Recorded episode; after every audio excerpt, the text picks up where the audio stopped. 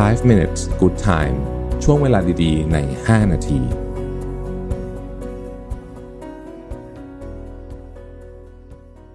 สวัสดีครับ 5 minutes นะครับ คุณอยู่กับประวิทย์หานุสาหะครับ วันนี้บทความที่ชื่อว่า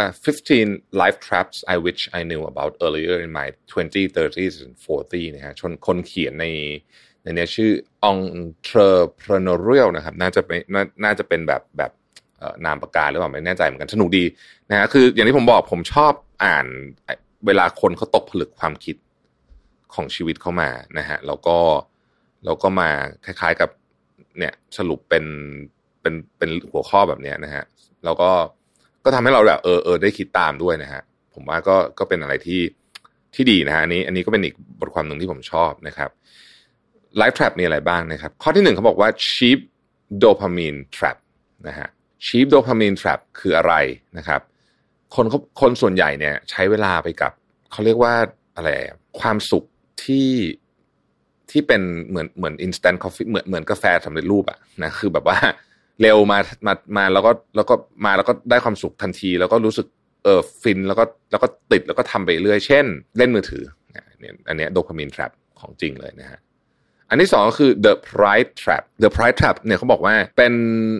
เขาเรียกว่าเหมือนกับทนงตนอะนะภาษาไทยเรียกทนงตนแล้วกันนะครับทนงตนในเรื่องอะไรเขาบอกสองเรื่องที่อันตรายที่สุดหนึ่งการทนงตนและไม่ขอความช่วยเหลือ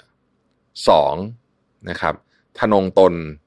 จนไม่สามารถมองเห็นหรือว่าเรียนรู้เรื่องใหม่ ๆ ได้นะครับ อันที่สามคือ being in a hurry trap คือติดอยู่ความรีบตลอดเวลานะครับ ต้องรีบทำไอ้นี่ให้เสร็จ ต้องรีบทำไอ้นั่นให้เสร็จ เหมือนชีวิตเหมือนหนูแฮมสเตอร์นะฮะหนูแฮมสเตอร์นะฮะ ประโยคนึงที่เขาบอกว่า เออเป็นประโยคที่สอนใจเขามากเลยมีมีมีคนพูดกับเขาแล้วเขาบอกเขายังใช้มาจนถึงทุกวันนี้เนี่ย ชื่อว่าไอประโยคนี้บอกว่า the most successful people out there are not busy they are productive คือไม่ได้ยุ่งแต่ productive มันสองซึ่งสองคำนี้ไม่เหมือนกันนะเราเราคุยประเด็นนี้กันไปหลายครั้งละนะครับ ข้อที่สี่ฮะกับดักของการไม่ตัดสินใจอ่ากับดักของการไม่ตัดสินใจเขาบอกว่าหลายเรื่องเนี่ย ที่เราลากมันไปเรื่อยๆ แล้วหวังว่าสถานการณ์จะช่วยเป็นการตัดสินใจให้เราเนี่ยนะฮะอันตรายที่สุด เพราะในที่สุดแล้วมันจะกลายเป็นการเสียเวลาชีวิตอย่างมากเลยนะครับ ข้อที่ห้า quick fix trap นะครับ quick fix trap คืออะไร คือต้องการทางออกง่ายๆ กับเรื่องที่มันไม่ควรจะใช้ทางออกง่าย ๆนะครับ ยกตัวอย่างเอาง่าย ๆเลยนะฮะถ้าอยากลดน้ำหนัก แล้วตัดสินใจไปกินยาลดความอ้วนเนี่ยนะฮะ อย่างเงี้ยเรียกว่า quick fix คือแบบ ไม่เอาลังกายอะไม่อยากคุมอาหารน่ะ แต่อยากผอมนะฮะอยากสวยอยากหล่อนะฮะก็กินยาลดความอ้วนซึ่งรู้อยู่แล้วด้วยนะ ว่าอันตรายนะแล้วในที่สุดผลมันก็จะออกมานะครับ ข้อที่หกคือ lifestyle inflation trap ฮะอันนี้แปลง่ายๆเลยก็คือว่าอพอคุณรู้สึกว่าแบบแหมฉันแหมสเตตัสในสังคมดีขึ้น ฉันตำแหน่งใหญ่ขึ้นไลฟ์สไตล์ต้องดีขึ้นไปด้วยนะฮะ รถต้องแพงขึ้น เสื้อผ้ากระเป๋าอะไรทุกอย่างต้องแพงขึ้นไปหมดเนี่ยก็นี่แหละนะฮะ lifestyle inflation trap นะฮะข้อที่เจ็ดนะฮะ the start of life trap แปลว่าอะไรนะฮะ the start of life trap เนี่ยคือ คล้ายๆกับว่าคุณอยู่ใช้ชีวิตอยู่เพื่อที่จะรอให้อะไรบางอย่างดีๆ จะเกิดขึ้นกับคุณเออใช้คำนี้แล้วกัน คือแบบ แบบว่าเฮ้ย นี่แหละ เดี๋ยวแบบเรื่องนี้มันต้องมาเกิดขึ้นกับฉันแน่ๆซึ่ง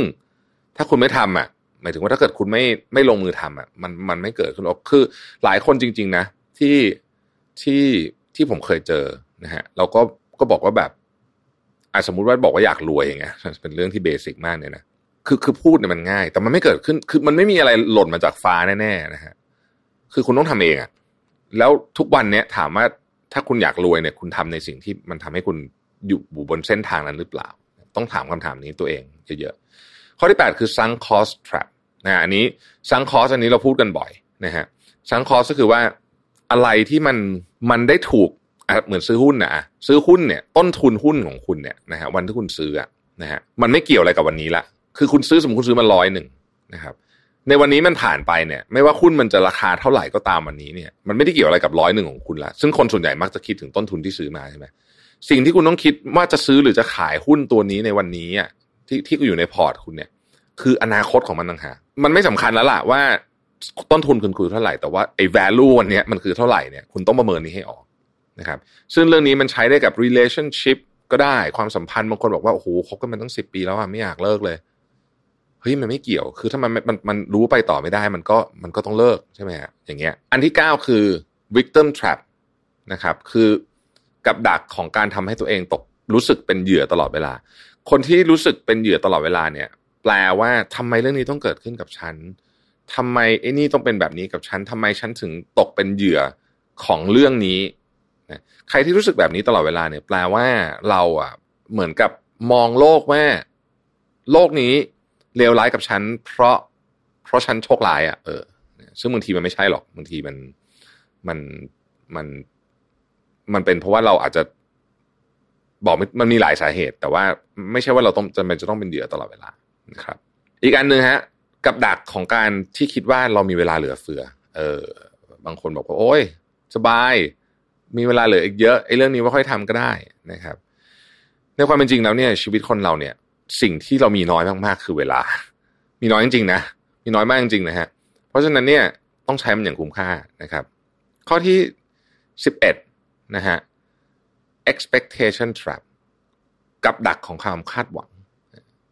คือความคาดหวังเป็นเรื่องที่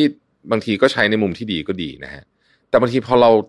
ตั้งความหวังไว้ในเรื่องอะไรเยอะมากเนี่ย แล้วมันเราเอามาเป็นบ่วงผูกคอเราเนี่ยนะฮะ อันเนี้ย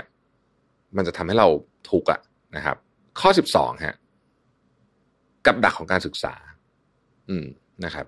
กับดักของการศึกษาคืออะไร คือ มีบางคนมีความคิดว่าเฮ้ยฉันต้อง ฉันต้องเรียนหนังสือเยอะๆก่อนถึงจะเริ่มทำอะไรได้ เออ มันมี มันมีกับดักนี้อยู่เหมือน คือต้อง ต้องแบบ ฉันต้องเรียนรู้หนังสือเยอะๆก่อนถึงจะทำอะไรได้ ในความเป็นจริงแล้วเนี่ยอะผมยกตัวอย่างเรื่อง marketing เลยกันไม่ได้บอกว่าการเรียน marketing ไม่มีประโยชน์นะครับ มีนะฮะ แล้วก็ควรจะต้องเรียนด้วย แล้วมันเป็น มันก็เป็นศาสตร์ชนิดหนึ่ง แต่มันไม่ได้หมายความว่าจะต้องรอให้เรียนหนังสือจบก่อน ได้ปริญญาสองสามใบแล้วถึงจะลงมือทำได้ มันเป็นเรื่องที่ เราสามารถทำไปได้เรียนไปด้วยได้ อะไรอย่างเงี้ยคือแล้วก็การทำของเรานี่แหละก็เป็นการเรียนอันหนึ่งนะครับ ข้อที่สิบสามครับกับดักเรื่องหนี้ตรงไปตรงมานะอันนี้ชัดเจนนะฮะก่อนหนี้โดยไม่จำเป็นนะอันนี้ชีวิตก็จะลำบากนะครับสิบสี่นะฮะที่เรารู้สึกว่ากับดักที่เรียกว่าโฟโมแล้วกัน เออ กับดักโฟโมก็คือ เฮ้ย คนอื่นมีฉันของมันต้องมี ของมันต้องมีนะครับ ก็จะทำให้คุณบางทีเสียเงินเสียทอง เสียเวลาโดยไม่จำเป็นนะครับ กับดักสุดท้ายกับดักที่ใหญ่มากจริง ๆ คือกับดักของความรู้สึกที่จะต้องชนะตลอดเวลา คนที่มีความรู้สึกว่าฉันจะต้องชนะตลอดเวลาเนี่ยนะฮะมันจะเหนื่อยอะแล้วบางทีอะมันไปสู้เรื่องไม่จำเป็น คือบางเรื่องที่จำเป็นต้องชนะก็สู้โอเค แต่บางเรื่องมันไม่จำเป็นอะนะฮะ แต่ด้วยความที่เราเป็นคนที่ฉันจะต้องชนะทุกเรื่องตลอดเวลา แปลว่าเราจะลงแข่งขันเยอะมากๆ ในทุก ๆ เรื่องในทุก ๆ มุมของชีวิต แล้วในที่สุดเนี่ยไอ้มุมสำคัญเราดันแพ้นะครับ ขอบคุณที่ติดตาม 5 minutes นะครับ สวัสดีครับ 5 minutes good time ช่วงเวลาดีๆ ใน 5 นาที